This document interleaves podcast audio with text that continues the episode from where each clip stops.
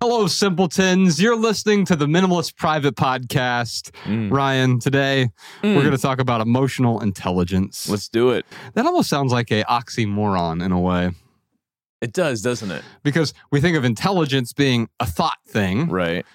and then we think of emotion being, you know, it's like a head and a heart thing. Right. And yet, have we know a lot of intelligent people who are sort of brain smart, but they're really stunted emotionally, right? Mm. And you are one of the most in, uh, emotionally intelligent people I know. Mm. And it's- gift and a curse. I'll tell you what. Well, you're able to pick up on on certain things from other people, but also you have a one might call an appropriate amount of empathy mm. where you don't batter someone with it, Yeah. but you have a generally a level of care. Yeah. And so that brings me to the first question here. We'll get to more about less in a moment, but Seth says, "What does it mean to be emotionally intelligent?" Yeah. And I was thinking about this question, Ryan. What does it mean to be emotionally intelligent? For me, it, there's something to do with blame here. And- Hmm. Uh, We did your birthday episode a few months ago when you turned 39 for the second time. uh, Oh, you mean pre forty one? yeah, this is your fifth decade, we'll say. Right. Right. Yeah, it's, it's, Anyway. it's your five. Yeah. Anyway, uh, what I what we talked about there was maturity being the ability to not have to blame everyone for everything that's going on. Now, Yeah. there's sort of two types of blame. We can assign fault if someone hits you with their car uh, on a fender bender. Mm-hmm. You can say, "Oh, this person's obviously at fault." The cop will write a ticket to that person or whatever, and you you move on, right? Yeah. Right. The blame that I'm talking about is that person has made me feel angry. Yeah. That person has made me feel upset. I'm blaming Johnny Jump Up who hit me with their car. Now Mhm. I'm angry because of them.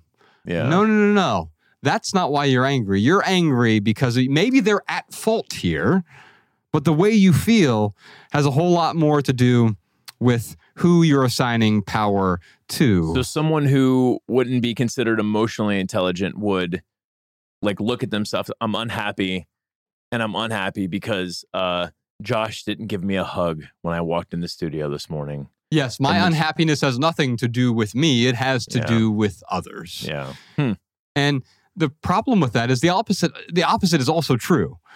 My happiness has to do with others as well. I need you in order to be happy. I need you to Mm. be fulfilled. I need you to be complete. I need you to feel pleasure. I need you for my contentment, my peace, my freedom, whatever it might be.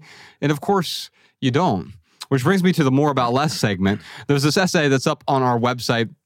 It's called Nobody Has the Power to Upset You. Mm. You can find it at theminimalists.com slash upset. We'll also put a link to this in the show notes. Your friends, family, coworkers, neighbors, loved ones, and even complete strangers appear to have an unfortunate superpower.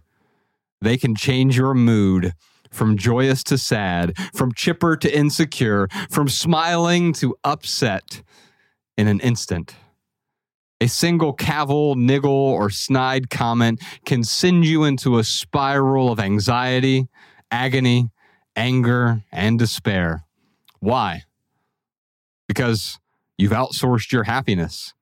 Without realizing it, you cling to the admiration of others. If they like me, I'll be happy. Mm. If they don't, I'll be unhappy. This isn't love, it's relationship consumerism. Who told you that you need their veneration?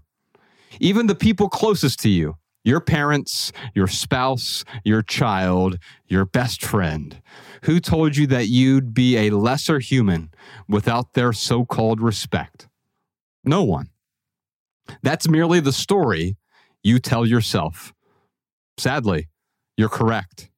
If you need someone's acceptance, they will forever wield a rubber stamp over your internal state. When you no longer need their validation, however, you immediately re- recover the power you relinquished. In turn, you reclaim your freedom. How is this possible? By letting go. How do you let go of the need for approval? You mustn't do anything.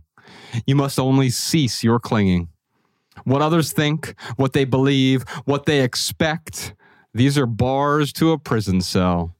To break free, you must realize that those bars are lining their cage, not yours. You can walk away at any point. Their opinions don't matter because nobody's opinion matters. The only thing that matters is the truth. And the truth is that you are already complete. Indeed, in an empty room, all alone, you are complete. So the need for praise can only incomplete you. Once you understand this, not in your head, but in your heart, you will be free. Ironically, in this state, you will earn more respect than ever. You just won't need it to be happy. Mm. Yeah. So I love it. We talked about this just a titch on the minimal episode. I, I my minimal maxim was that line about the prison cell, the, the prison, the cage, basically. Yeah. And other people have created this cage. Well, but we've really created it. We've given them the power. A few weeks ago, we talked about with uh, Amanda Montell, we talked about the difference between power and freedom, how they're essentially the same thing. Having power over other people limits their freedom Mm. but having power over yourself increases your freedom. So if someone else has power over you, you have lost your freedom. And so where's where does emotional intelligence come into play here? Well, it's that last paragraph about once you understand this, not in your head, but in your heart, you will be free. Mm. But once you understand what? That you're already complete Mm. and that you are already happy. It's already within you. There's no external happiness. Yeah. There's something to do with uh, when a negative emotion arises, if you can look at it in a healthy way instead of just reacting to it. Cause that's, you know, what, and I still do it sometimes, but I did it way more, you know, of course, as a child, right? Like as a, as a toddler, all you are doing is reacting to these emotions. Yes. And as you get older, you kind of get them under control a little bit. But um, but I was guilty of doing it a lot, uh, even throughout my twenties. Um, or worse, I was medicating myself to get away from the emotions. That's right. But I think you know someone with um, you know a, a, a good emotional intelligence, they can look at something that arises within them, and instead of blaming, they can be like, "Oh, okay, like what is this a symptom of?" Because like I know, um, I have family members who, you know, you didn't do this, you should have done that. And I, I can't believe you did. And I'm like, I- and I was just in Ohio, that's why I'm thinking about this. And I'm like, I was like, there's expectations. You have expectations for me uh-huh. that I had no idea you had. First off, Yes. and second off, you don't need me to do anything. right. Um, maybe you know I could do something to hurt their feelings, or worse, you know, like I said, if I don't do something, don't meet an expectation that they never made me aware of. All of a sudden, their feelings are hurt. If if they were uh, emotionally intelligent, they could look at that and be like, oh, like it's not Ryan who's hurting me; it's my expectation of Ryan yes. that is hurting me. That that's spot on. And I like what you're saying here because in addition to blaming, there's two other words that rhyme with it. I, I remember all the time. So it's blaming, shaming, and naming. So Mm, let's talk about what is emotionally stunted, what is emotionally unintelligent. Hmm. When we constantly blame others for the way we feel, yeah, not for the faults, we set those aside. Yes, someone's fault, they got into a fender bender with you. right. Eh, We're not talking about that. We're talking about the way that I feel from that. So it's blaming. I'm going to blame you for the way that I feel. Mhm. The shaming. I can't believe you're the type of person who would make me feel that way, Ryan. Mhm. And then the naming, name calling is another way to think about that. God, it's so stupid the way you do that. Uh, you know, and, and it's like we do these things because we don't have the intelligence emotionally to be able to understand that they are wherever they are in life Mhm. with whatever baggage they've been carrying with them for 20, 30, 40, 50, 60, 70 years. And that baggage makes up a piece of who they are, especially if they're clinging to it. And we tend to cling to that baggage. man, it's so much easier when it's not our fault. It's so much easier when when we don't have to look in the mirror We can just like, you know, it's the window mirror effect, right? Either you look in the mirror and you take responsibility, or you can look out the window and just start pointing fingers. Oh, man, it's not my fault. It's so and so's fault. I'm not willing to take ownership for anything. Yeah.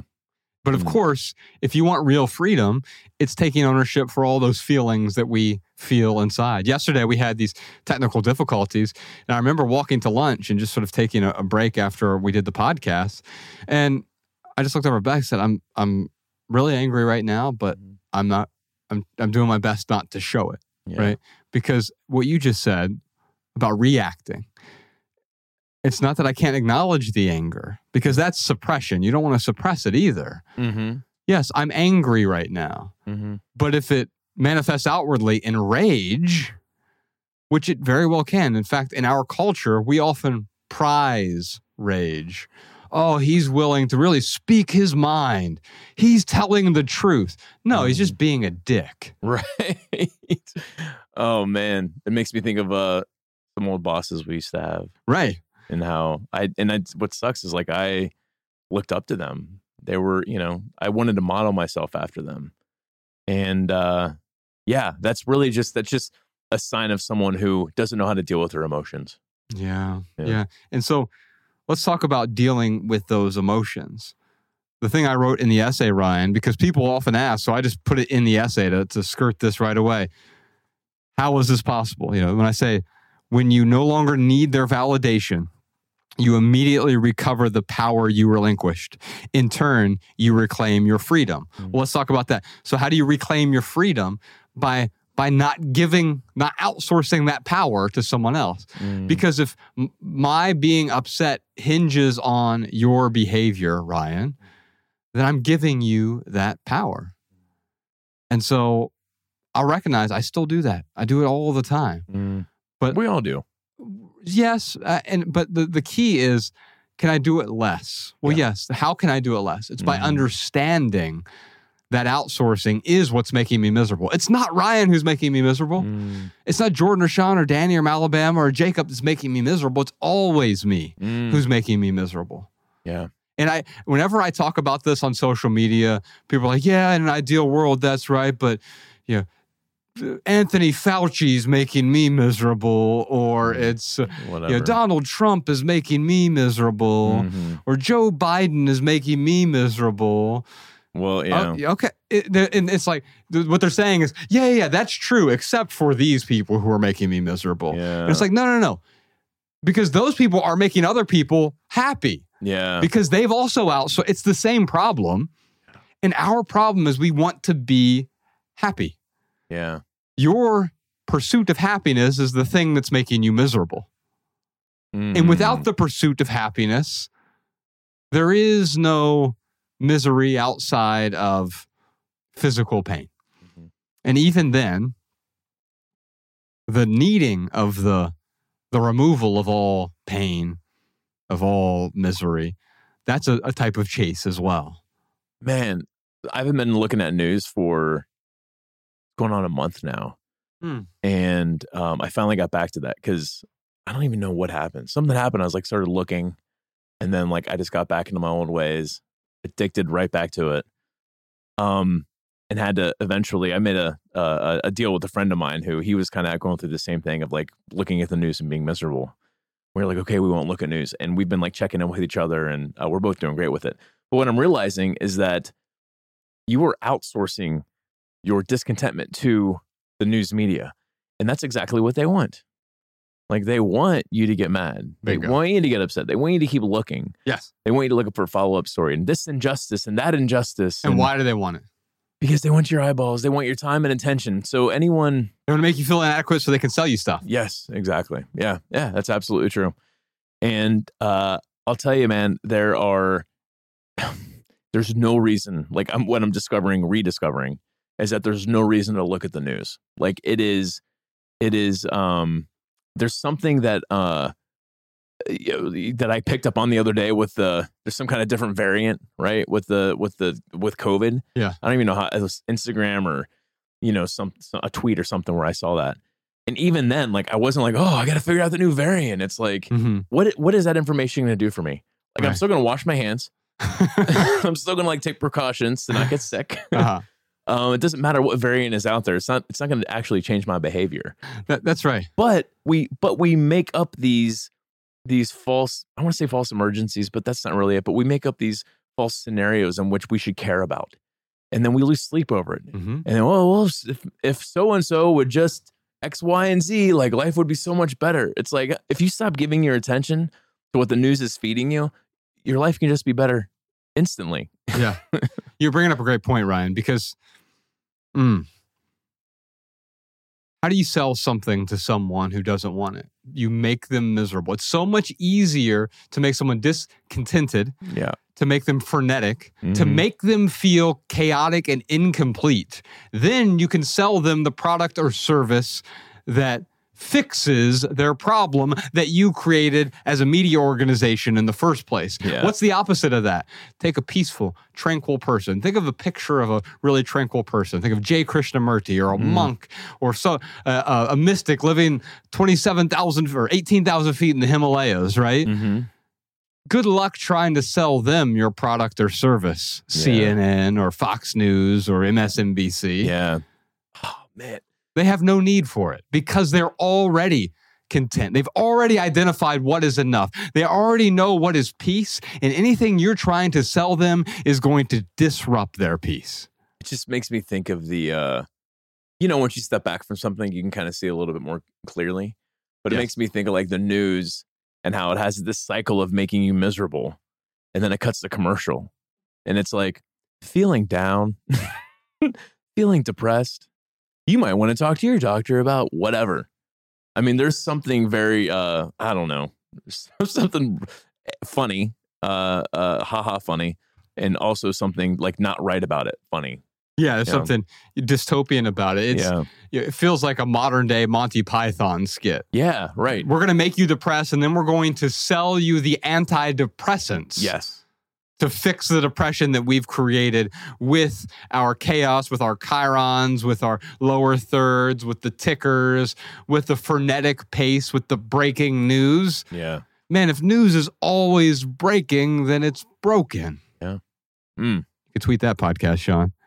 All right, Ryan, we got some stuff to talk about. Before we do, though, I was thinking about this text message we received, and I responded to the person because they were going back and listening to our archives at, at one point, and they're like, at one point, I'm sure I recommended, like, hey, I like to listen to both sides. I like to listen to a Republican podcast and a Democrat. So I know I, I had recommended one point. I didn't recommend it. Here's what I, I listened to. There's a podcast called Best of the Left. Mm. And then here's the right wing equivalent of that, right? Mhm. And so someone texted, hey, what was that other one that you recommend? And I'm like, I don't listen to any news or any politics now. It's all rotten. Yeah. That was my my response to them yeah. because I'm willing to admit that I've that stuff was making me miserable. Now it wasn't enough where I was like, oh, I'm I feel like a miserable person. I feel ashamed. It was just like I was grasping for it. I was it was this low grade misery that would permeate the days and it creates fear. Mm. It creates this scarcity mindset. It Yeah. creates a mindset that I am I'm not enough and I need some sort of outside solution in order to be me. because that's what we're doing. Like, you know, we're, and we've had this conversation about voting before and if it actually does anything. And like, really, when you look at politicians, like, yeah, I'm going to vote, I'm going to exercise my right to vote. But I also recognize that, like, it's not up to a politician to make my life better. Yes, and I think you can you can recognize both. Like, Mhm. hey, I'm willing to vote, but I'm not going to merely outsource all of my contentment, my Mhm. ownership, Yeah. my if you want to call it responsibility, your rights, whatever it is. Mhm. If we give that to someone else, we've completely given up our freedom. Yeah. Oh no, my guy lost. Now I have to be miserable for the next four years. My life sucks now. Yeah. When it's not appreciably different. Yeah. when you really, as you said, step back and take a look. Yes, you may not be getting everything you want, but when's the last time you got everything you wanted anyway? Yeah. Let's check in with the live stream here. From Alabama, we have uh, some questions. All right. We have a question from Alex. He says, Personally, I suggest not accepting a task or responsibility unless I understand it first. How would you suggest approaching to promote understanding? Mm. I, I like his sentiment there because what he's saying is, if someone says, "Hey, can you do X, Y, and Z for me?" He's going to ask some more questions. Well, what does that involve? Mhm. What kind of time commitment is that? Yeah. What time? What what kind of attention is that going to be? How you know how much work is involved? So, um, no, I I love I love the the sentiment of that question where instead of just saying yes because that's what we all want to do, we just want to be the yes man Right. or woman And why is that? because we want to add value to other people's lives. We want to please other people. We want to be liked, Uh-huh. and we want people to think that we like them, or we want people to know we like them. Yeah, and th- so these are different. These are different bars to the prison cell. I want to be. So I'm just speaking for myself here. I want to be liked. Mhm. There's a bar. Mhm. Here's a big bar for me. It's a big, thick, terrible bar. I want to be understood. Mm, And if you don't understand me, then I'm going to be discontented. yeah. Now I've walked away from that within the last I don't know year or so. The the need to constantly be understood because Yeah. recognizing that I'm never going to be understood by everyone. There are people who think Dave Chappelle's not funny. what am I supposed like? Like, okay, what are you Yeah. gonna, yeah, what are you gonna do? Yeah, exactly. And so, like, if that's the case, then I'm certainly going to be misunderstood, especially when you and I start talking about some of these more esoteric things Mm-hmm. that go beyond sort of decluttering your closet or whatever. Mhm. Because we've dealt with the decluttering of your closet. Now we're talking about decluttering your emotions in Mm. a way. Yeah. And so, I, the the one thing about the question though is, our society has told us that we have rights and responsibilities Mm. and we don't have any inherent rights like because Right. someone a few hundred years ago who thought they owned other people said you have these particular rights Yeah. because you live on this patch of dirt Mhm. it's an absurd notion now Mm. we can buy into these constructs if we want but just know that there is not an inherent right and because there aren't inherent rights there aren't inherent responsibilities either Mm. now, if some people might see this as a nihilistic view. I think it's just the opposite. I get to choose what I'm responsible about Yeah. because the the alternative to that is, well, here are the responsibilities that are dictated to me by my society or by my peer group or by my boss or organization, and in order to be a responsible human, which we're told is virtuous or good, I have to do these things that are making me miserable. Mm. Well, when is it virtuous or good to be miserable? Mm. Another Yeah. question? Yeman has uh, a question. I have immersed myself in hustle culture a few years ago due to my financial situation. Now that I've gotten my finances in order, I'm finding it difficult to detach from hustle culture. Any tips? Esther also adds, I like that question. How do you intentionally slow down? So, uh, is it Yaman? Yeah. Yes. Okay. Ye- he- he's, Yaman, he's actually he came to our Atlanta event. Remember? Oh yeah. Um, I did a episode of um, Minimalism Today with him a year ago. I, well, almost a year ago now. It came out on Patreon. You can go back and check that out. We had a really great conversation. But he, um, his question is basically about, hey, I've been told that hustle culture is good, virtuous, whatever. Mhm. Mhm. And then the second person, what was their name? Esther. Esther is saying, how do I intentionally slow down? Mm. It's like um, the first thing that you do is you realize that going at this current speed is going to lead to a crash, inevitably. Mhm. I see it all the time up on Sunset Boulevard where people are like driving their Lamborghinis at 100 miles an hour at a 35 mile an hour zone. Yeah. There's crashes almost every day up there Mm. as a result. Mm. And people get arrested or whatever. Well, why is it? Because they're going too fast. Mhm. They're going to crash. As soon as you see that the crash is the inevitable outcome of this, you begin to slow down on your own. You don't need a, a three step recipe to slow down. You merely take your foot off the gas. It's almost like how can I responsibly drive 150 miles an hour in a 35 mile an hour zone? Yeah. Like I the the question itself is uh yeah, It doesn't match up. no, it doesn't. Let's move on to some uh, surprise questions we have here. Malabama put them together for us from some of our patrons. Jennifer has a question for us. I'm known for being an employee that works long hours, at times being on call for weekends and vacations for years. While I enjoy the company and the people I work with, how do I move away from this expectation now that they've gotten used to it? We talked about this a bit on the minimal episode, but I want to circle back here and, and just say this. If they've gotten used to it, it's because you've made them used to that expectation, right? Yeah. yeah. And it's not a bad thing. If you truly enjoy the work that you're doing. I work a ton and I'm obsessed about the work that we do, Mm-hmm. truly obsessed. Um, in fact, I talk about these, we use words and we think of them as negative or positive. Right. When I say that competition is a mental illness, Mm-hmm. people will say, think I'm saying competition is a bad thing, Mm. right? Yeah. Because we hear mental illness, we, we say that. Well, no, I have a mental illness. It's called OCD. Mm. It's one of the best things that's ever happened to me because the attention to detail allows us to do certain things here yeah. that, by the way, if we both had it, I think we drive each other crazy, right? Probably. And so it's highly situational, right? Here's another one for you. Oh, it's so dirty. Mm. It's like, yeah, what else is dirty? Dirt. Where does everything grow from? Mm. The dirt. Yeah. And yet we use that word to say, oh, gross. That's, oh, I got my hands all dirty. Yeah. Is that a bad thing? Well, when we use it that way, we think that it's bad. yeah. And so I like to throw everything on its head and say, okay, what about obsession? Mhm. I'm obsessed about the work that we do, right? It's not a bad thing. In fact, if you see any sort of great creation, there was a high degree of obsession that went into that. Yeah. Now, if it's at a detriment to your values, to your health, to your family, to the truth, if you're lying to yourself, whatever it might be, then yes, we want to question the, the behaviors that are leading to the sacrificing of one's values. Yeah. But if the work that you're doing is enabling you to be devoted to something that truly makes you feel alive, like my work does, Mm-hmm. man, that's that's a wonderful thing. Yeah. Well, you know, I'm trying to put myself in uh, in Jennifer's shoes here, and yes, she has created the expectation herself. So it was up to her to do that. It's up to her to create a new expectation.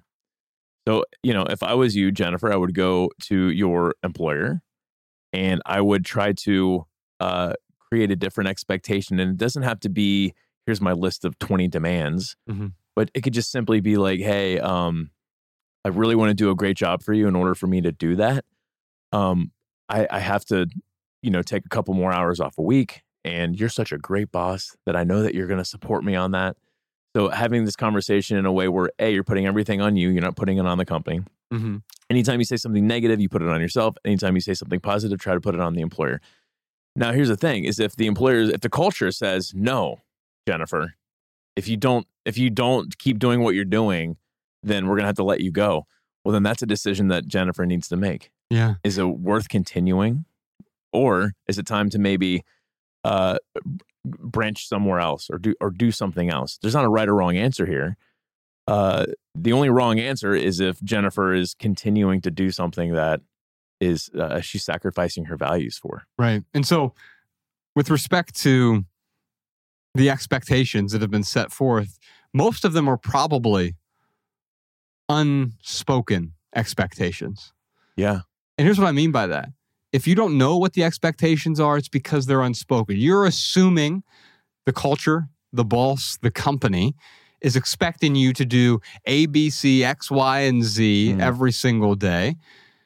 And maybe some of those have been laid out for you, but maybe the others are just these expectations have built over time. So, Yeah. one of the things you can do is you can go to your boss or you can go to someone in the company and simply ask, What is expected of me? Because I Mm. feel like I'm working a ton of hours, and sometimes I don't feel as pro- I'm as productive as I could be because I'm spending time on certain things that don't feel like I'm really adding value. yeah. And going going there and saying, I really want to be able to add value to this company. Can you help me reset the expectation so that the work that I'm doing is adding value to the people around me, Mm. our customers, our clients, etc. Because doing that is going to make you feel so much more rewarded Yeah. Than if you're just doing busy work, responding to emails all day, because these are the unspoken expectations of the corporate culture. Yeah. Yeah, and I- don't want to simplify this with Jennifer. I mean, it's it takes a lot of work. It's a difficult thing to do, but the work will be worth it. Uh, putting in the new expectations, And I think showing up with kindness and self awareness, Yes. as you talked about, Ryan. Yes. So showing up with that self awareness of, hey, there's this culture and putting these things on me, that's the emotional intelligence.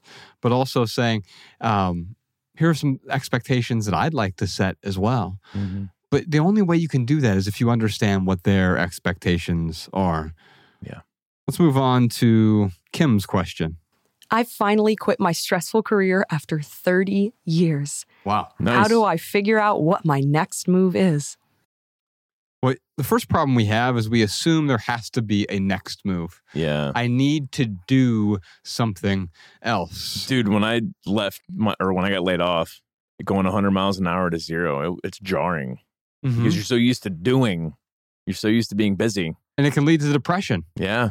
It can lead to a different kind of anxiety. I was feeling anxiety and stress in this corporate career, Yeah. but now I'm feeling anxiety and stress because I don't know what to do. So, first off, recognize there is not a thing to do. Mm-hmm. You weren't meant to do something, you weren't born to be an astronaut or a teacher or an accountant. That's also freeing because there are dozens, hundreds of things you could do. The question for me is what is compelling to you? Mhm. And then if you find 10 things that are compelling to you, what is so compelling that you're willing to sacrifice for? You're willing to devote yourself to it. You're willing to suffer a little bit Mm. so that you can do that thing that you find to be so compelling. Now, why is it compelling? Because it's fulfilling. It's rewarding in ways that aren't pleasure seeking. It's rewarding in ways that are much deeper than simply feeling good in the moment. Yeah. So how do you get there? What's the first step? I mean, Kim, if you're not clear on your values, like that's that's where I would recommend to start. Yeah, I think it's a great place to start because yeah. if we don't understand what we value, we're often valuing other people's values. Mm. Here's what I'm supposed to value. Here's here is what the recipe of what is significant, what is Mhm. important. Mhm. And yeah, these things are important to some people. That doesn't mean that they're necessarily important Yeah. to you. The one thing I'll say is like for me, the like one thing I know I can always go to is contributing in a meaningful way. So it's not just telling people yes, but it's like finding something like how can I contribute to a cause or uh, an event or whatever it is. Um, I know that like that's because it aligns with my values. I know that that's always something I'm going to feel um, fulfilled by. I mean, you know, it's there's a whole conversation we have with Ian about do you ever feel completely fulfilled? Uh, no, but there are moments of fulfillment Mhm. and I know that like I will receive those moments when I give. So, um, you know, when in doubt, Kim, give, Yeah. yeah. contribute. Well, being able to add value to other people's lives is one. Now, you don't want to do that at the detriment of yourself. Right. And so, if you're doing something that is draining you but helping others, in fact, you see this a lot of times, especially with mothers.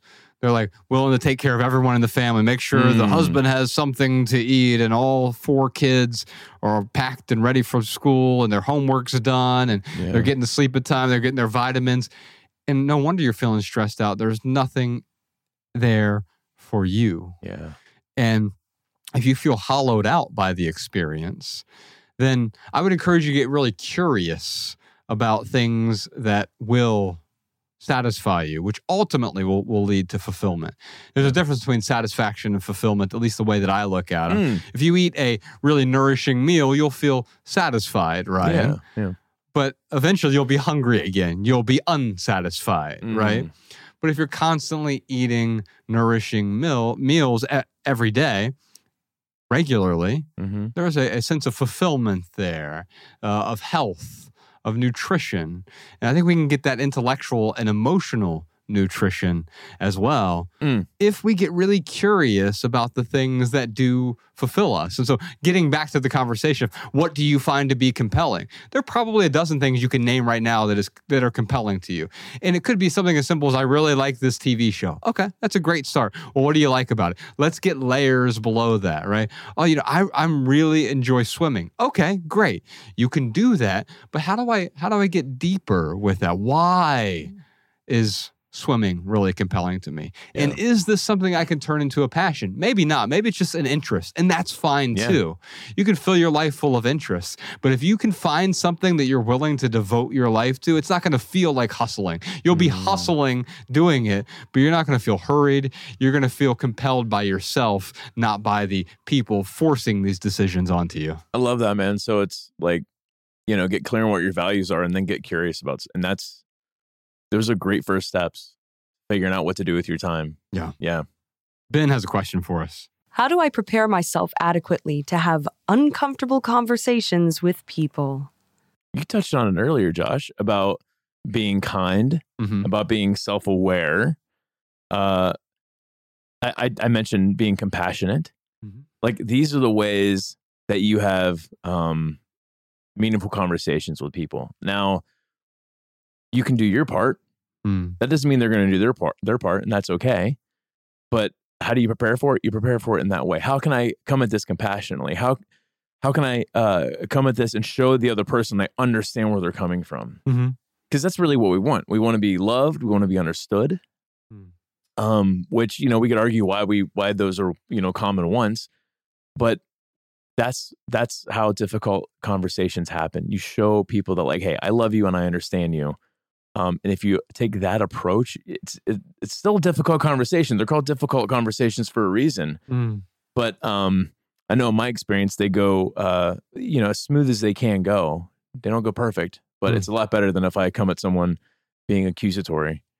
Right. And, I think that's what makes the conversation even more uncomfortable at times. So I would just step back and say, what makes your com- your conversations uncomfortable? Mm, What makes the conversation uncomfortable? Quite often it's the need to be loved as mm, opposed to showing up and just being loving. yeah. Because if you can show up and be loving, regardless of whether or not you need their love, you need their validation, you need their uh, veneration, you need their approval. If you just show up and, and you're loving, if you're compassionate, you're understanding, Mhm. what makes the conversation uncomfortable?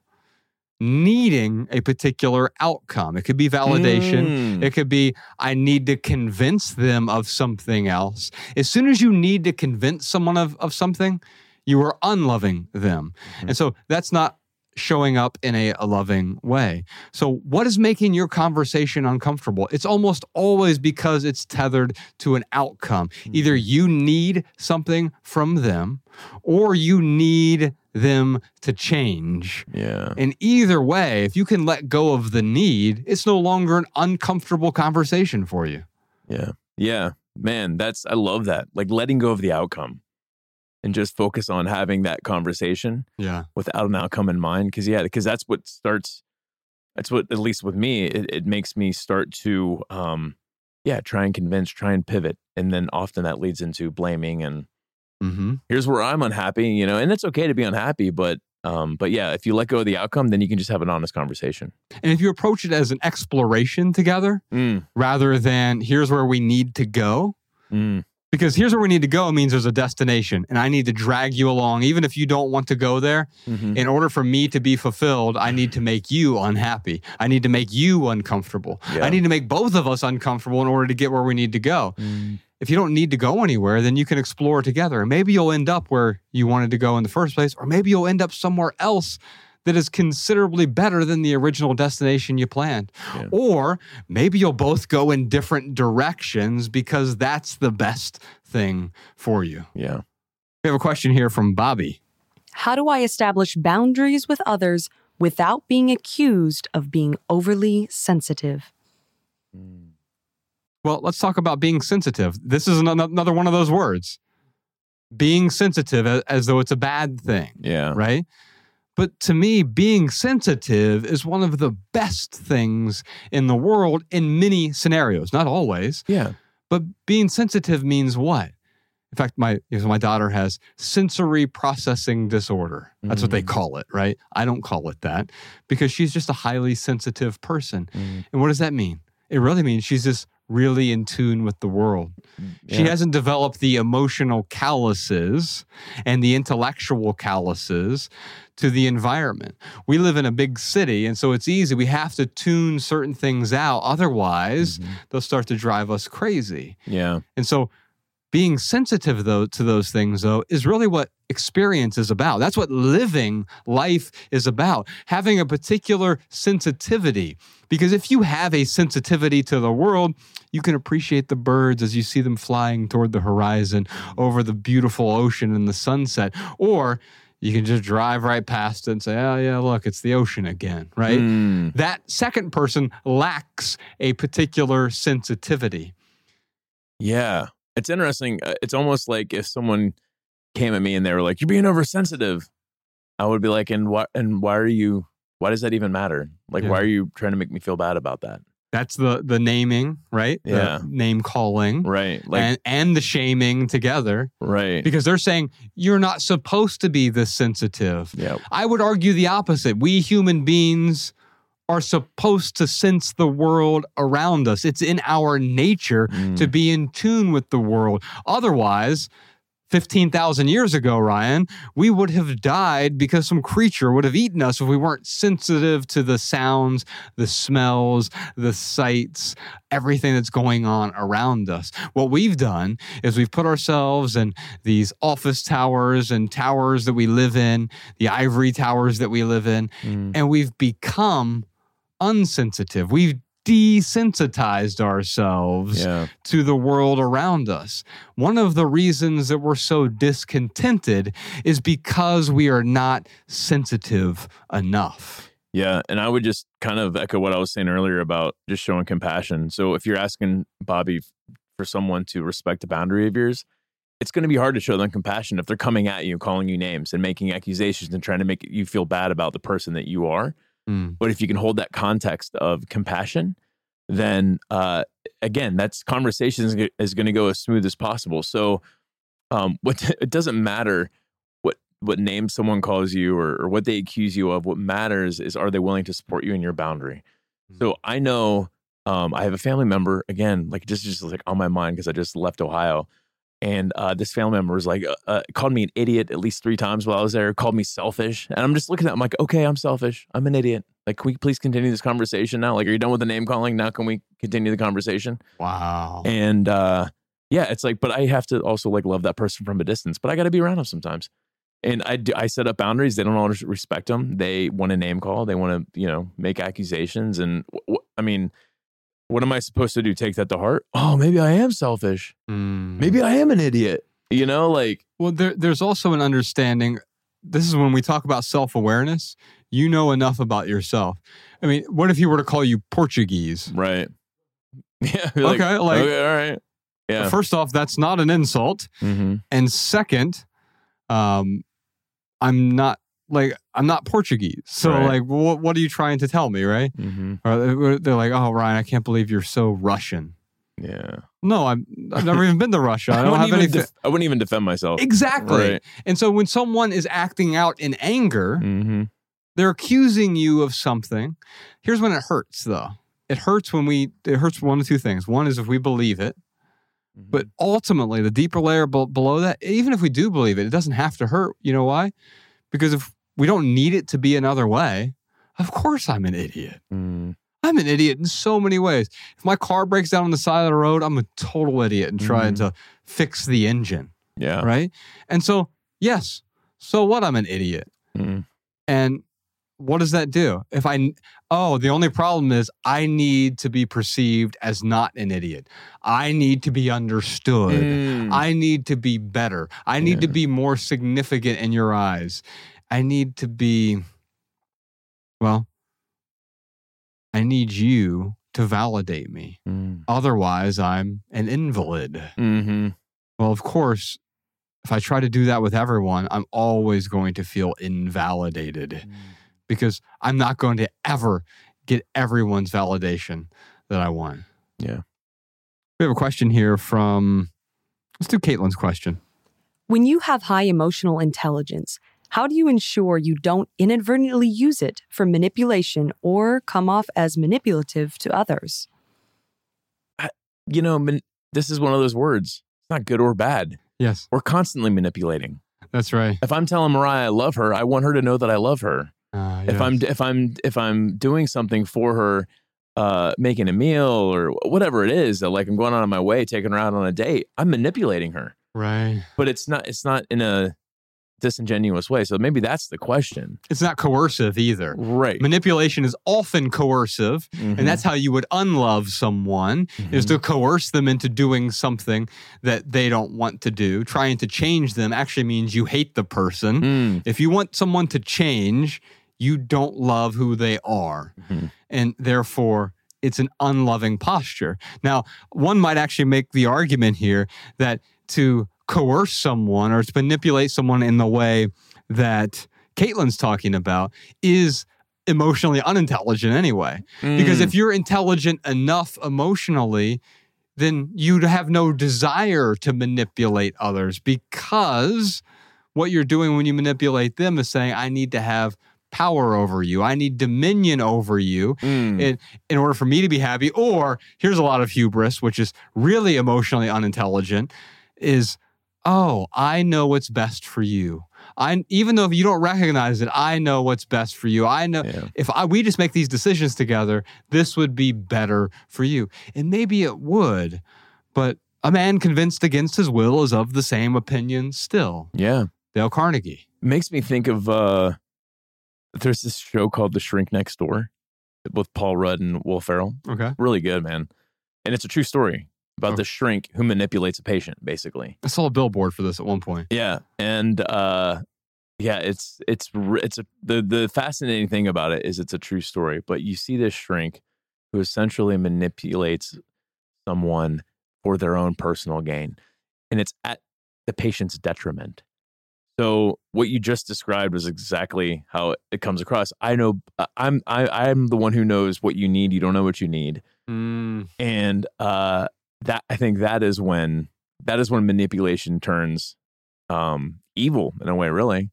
Or uh or yeah it turns into coercion is when you are putting someone else at a, uh, when you're doing something uh making someone else do something at their detriment for your own personal gain. Like that is where you can look at it and be like okay this probably isn't the right thing to do. Yeah. Or if you're just making someone else do anything in general, yeah. Because it's easy for us to justify and say, oh, yeah, this isn't to their detriment. But my Yeah. desire to change you says a whole lot more about me than it does about who you are as a person. Yeah. Not only do I have perfect ownership of myself, but I need to have a little bit of ownership over you Mm. in order for me to manipulate you, Mm. to coerce you, to persuade you to be more like me. Yeah. All kinds of hubris in that. We Mm. got to be careful. And if we let go of the the hubris, we let go of the desire to change other people. Now, why do we try to change other people? Is because quite often we're so afraid of looking inward and changing ourselves. Mm. It's so much easier Yeah. to change Danny or Malabama or Jacob or Podcast Sean or Jordan. well in theory Yes, In it's, theory, it's yeah. easier for us to move our hands around as though we're doing something productive right as though being productive was the goal in the first place. It's absurd. We don't want to be more productive, especially with the people in our lives. The people in our lives are not products, Mm. and our love is not transactional. Coercing someone is trying to change them to meet my standards. yeah But what if they have completely different standards from me? They have different desires, they have different interests. They're a completely different person and they are complete without me. I don't need to drag them where I am. You mentioned compassion earlier. What does that mean? Calm and pass us to be with someone during their suffering, Mm. to be with someone during their suffering, not to suffer like them Mm. not to suffer with them, but to be with them and acknowledge that we're all suffering in some way. Yeah. We have a question here from David. Is there a correlation between a decreasing emotional intelligence threshold and rigorous hustle? Another way to put it, is there a point where you receive diminishing returns or possible burnout when you grind too hard? I think the short answer to this is yes, but there's actually some data around this as well. Mm. So I'm going to go back to this article, Ryan, about the toxicity of hustle culture. Okay. And it talks about the impact here. By forcing workers to, quote, go hard or go home, hustle culture puts the body in a state of fight or flight. Mm. This constant stress releases the stress hormone called cortisol in higher amounts and for more prolonged periods. So this is happening. We are cortisol junkies now. And we often call it, you know, there's this term, it's a thrown around term. It's almost 99% of the time, 98% of the time, something like that. It's nonsense. Adrenal fatigue Mm. people don't don't really experience adrenal fatigue. They they are experiencing constant cortisol dumps from all of the stress, the anxiety, the hustling that's Mm. going on. To normalize these elevated cortisol levels, the body must enter a state of rest. But what hustle culture doesn't allow is time for rest. Then burnout is inevitable. This continuous stress can be harmful to both your mental and physical well being. Prolonged elevated cortisol levels are associated with various detrimental effects, including anxiety, depression, heart disease, memory impairments, and more.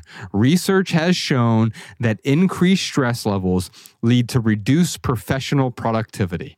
That's the key here, Ryan. If we're constantly stressing the people out around us, Mhm. By heaping our expectations onto them, by hurrying, busy, busy, busy, we're actually being less productive. Now, we ape the forms of so called productivity by keeping our hands moving like a an automaton or a factory robot is constantly moving around, but we're not robots. Mm. Well, most of us aren't. Beep boop. Dude, this question to me is asking like what it, almost like is when is it worth the hustling? And you know, that's not an answer that Josh and I can give. There are symptoms. So, you know, um, when I think about leaving the corporate world, um, trying to pay off debt, trying to go to college at the same time, like there was a level of hustling that I had to do Mm. for a short period of time to make things work and to get to where I wanted to go. And sometimes the more I did, like the close, the faster I would get to where I'm trying to go. But the problem is, is like I, or not the problem, the solution was I had somewhere to go. yeah. So, you know, if you're hustling and you have like a very clear vision of where that's going, then then hustle your butt off. Who cares? Mhm. The problem is when yes, you're experiencing the the the, the cortisol uh, uh, the heaps of cortisol and when you're experiencing stress and anxiety and it's ruining your relationships and it's and it's starting to make you a little edgy and emotional like that's where maybe it isn't worth it or maybe you do need to slow things down so is it wrong to hustle no uh is it is it right to hustle yes maybe you know Maybe. Yeah. So is it wrong to hustle? Is it right to hustle? Maybe. yeah right exactly And, and it really depends on, it's so highly contextual. Mm. situational, It is, yeah. And and we don't think about it that way. It's we want to think of these things in binary. Hustling is bad. We should all be monks living in peace.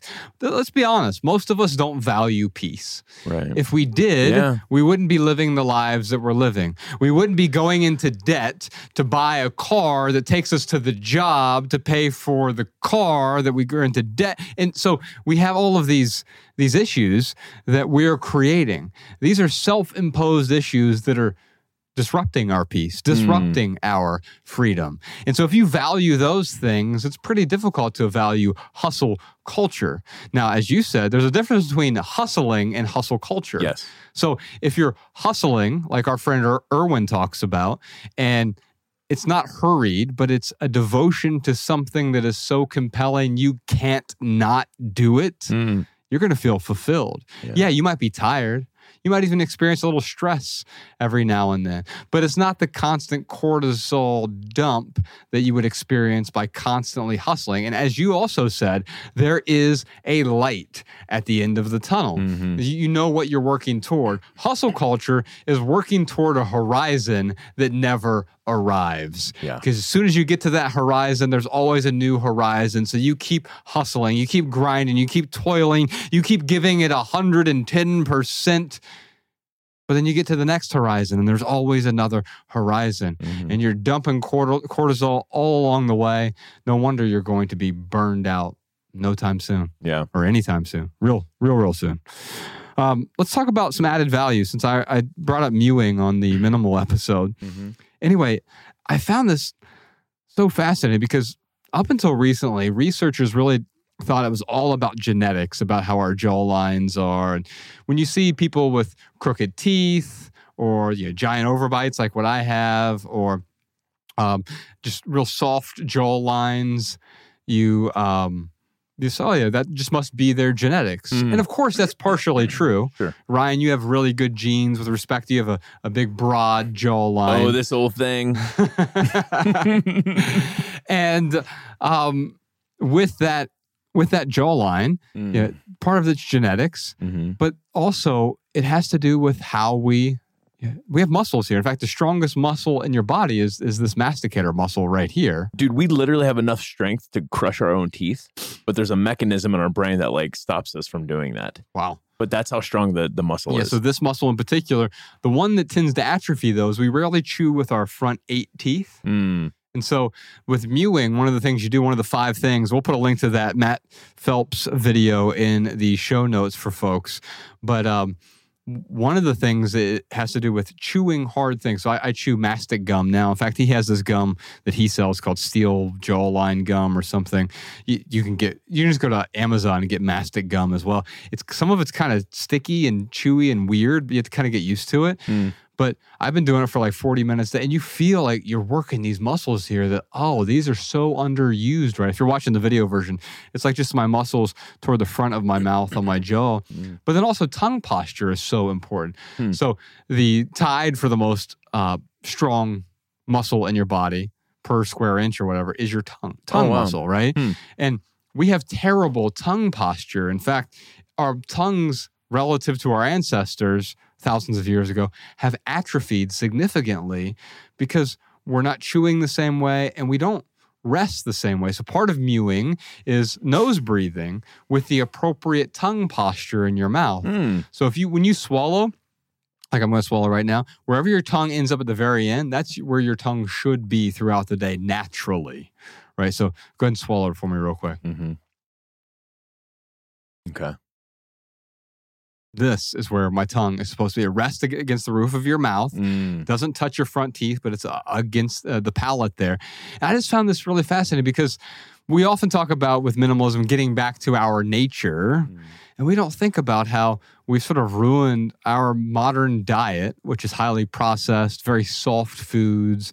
We're putting everything into smoothies, and that's I'm not saying there's anything wrong with getting a smoothie, but recognizing we're not chewing the same way that our ancestors did. Mm. And so when our jaws are out of whack, and there, it causes a whole lot of problems with crooked teeth, with uh, pain, and with the you know, the reason we have to have our wisdom teeth taken out. Even Mm. you go to tribes that, like the Maasai, that they're not, they never had a wisdom tooth taken out, Mm. and the reason that we need them taken out is because we've narrowed our jaw lines in a way. And so I just found this really fascinating. I thought other people might find some value in it as well. You can check out the video from Matt Phelps. That's our added value segment this week. I suppose we should do we should turn back to the live stream here. See if we have any more questions before we sign off. We have one more question from Taylor. What are your thoughts on the phrase act your age? I think I it presupposes that there's a way to act for a specific age, and yeah, I mean, I th- really act your age means uh, anytime that's used really means like, hey, like be mature, Mhm. grow up. Yeah. Um, so uh, the the the the the words "act your age" is is preposterous. the sentiment, though, is um, you know, be mature. Like, and I think that there's a totally appropriate time to be mature and an appropriate time to not be mature.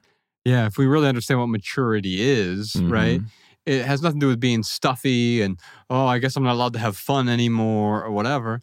No, I mean, when you see some people who are really living in the moment, quite often they're in their 60s, 70s, 80s, Mm-hmm. and they've let go of the expectations of the other people around them. So maybe acting your age really just means, as Ryan said, becoming more mature. Well, what's one of the ways to become more mature? No longer need that respect, that validation. The irony of that is Mhm. when you no longer need it, you actually get a whole lot more respect from the people around you. And- yeah. I do like, I, I like uh, what Dave Ramsey says. He says, act your wage Yeah, that's good. because we live in a culture that prizes going into debt. Danny and I were talking about this earlier. He went to go buy a new long sleeve t shirt and it said, you know, pay f- with four easy payments for a t shirt. Mm, And, you know, I Shopify and all these other places are doing this, allowing you to break up your payments. yeah. To go into debt to buy a shirt that you may not pay off by the time it's already worn out. But of Mm, course, that's happening with cars now. The average car payment is about $500 for an 84 month car loan. good God. 84 months, that's seven years, right? Yeah. So rarely in this culture do we keep a car for seven years. I know Forty-two thousand dollars. I do. Yeah. Yeah. And so when you think about how much money you're spending on things that are making you miserable, you're not acting your wage. And so if you want to act your age, maybe one way to think about it is act your wage. What's another way to say that? Live within your means. Mm. Spend less than you make. That's one way to decrease the misery that's being heaped upon you. Well, it's interesting because in a lot of ways, I want to stay childlike. Yes. And what it helps me, and what this question helps me is uh, kind of uncover here is that being childlike doesn't necessarily mean being immature. Like immaturity has to do with not having emotional intelligence. Mm-hmm. And the more mature you get, the more emotional intelligence you have. But being childlike doesn't necessarily mean being immature. That's right. In fact, being childlike, there's a particular wisdom in that. Mm-hmm. We used the word sensitive earlier because someone was, you know, how, how do I do this without being perceived as Mhm. overly sensitive? But who are the most sensitive to the world? Children.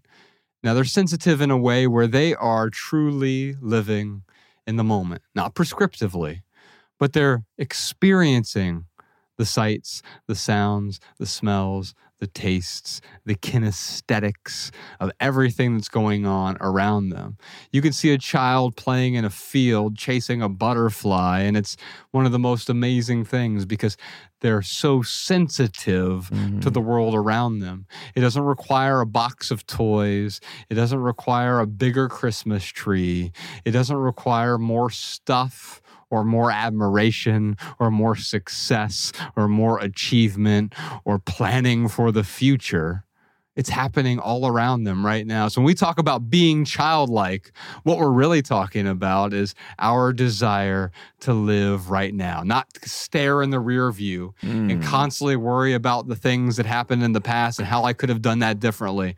Or constantly looking to that horizon. How am I going to get to that horizon? I need the plan. I need goals. I need objectives. I need a target. You're stressing me out, man. Ah, well, thankfully, you know what it means to be childlike. Mm. Well, patrons, thank you so much for being here today. Yeah. We will see you next week. Oh, By the way, we have two live streams. If you're watching the live stream right now, we have two more live streams next week. Uh, man, we're going to have a difficult conversation next Tuesday. If you're listening to the recording, it'll be out in three or four weeks with uh, Julie Wilson. Her husband committed suicide. And I want to talk about battling brokenness. Mm. And so we're going to be talking about that uh, in the new year because it's that time where people start making these New Year's resolutions, these goals, these a lot of the things that make us feel miserable about ourselves. I need to live up to this. Yeah. And so we're going to talk about depression. Also, uh, we're doing an episode about paper clutter as well, separate episode about paper clutter. So look forward to both of those in the new year. Patrons, thank you so much. Love Yes. people, use things. We'll see you soon.